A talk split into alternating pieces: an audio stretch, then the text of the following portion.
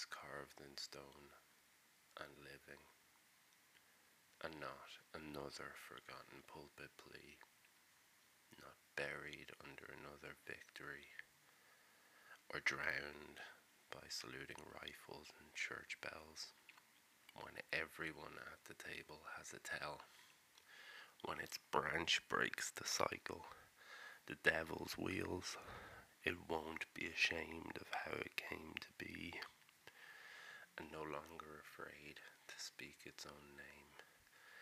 It'll wander in wearing history's shame.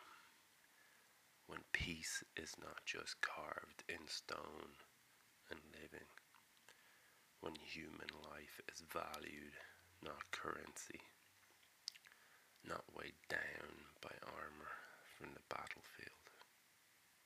When it's not a verse in a hotel room drawer, loosely defined by the absences of war. When it's not just a handshake on a Sunday or eroded stepping stones on a causeway. When arm in arm with hate and both forgiving when peace is not just carved in stone, but living. Welcome back to Behind the Lines. The accompanying blog on algopoetry.blog is uh, you'll see a Google Trend search that I put in for two terms. One was peace and one was war. Peace has flatlined.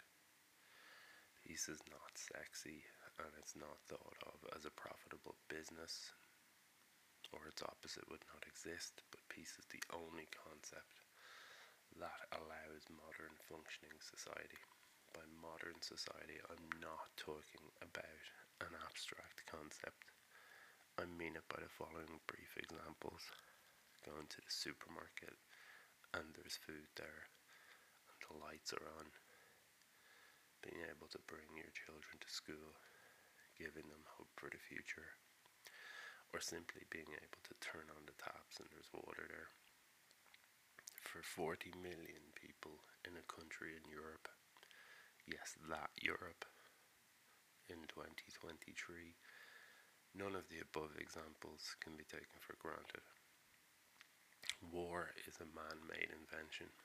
And that's not a sexist statement. It's a man made invention. When was the last time you heard of a female tyrant who decided to inflict unimaginable pain on a sovereign country just because they felt like it? War operates at the consciousness level of toxic anger and hate. Find a dictionary, any dictionary, and have a look at the definitions for peace.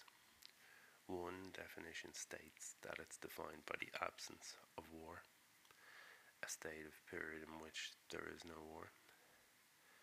This is why you never hear the term peace start or peace continues, but we're all familiar with the compound ceasefire. Another definition will tell you that the word means silence. Peace should never be silent, it should not rest. I got the idea for this poem from thinking about the fact that the most common place to find peace written is where it's carved into rows upon rows of tombstones. That really shouldn't be the case. Take care.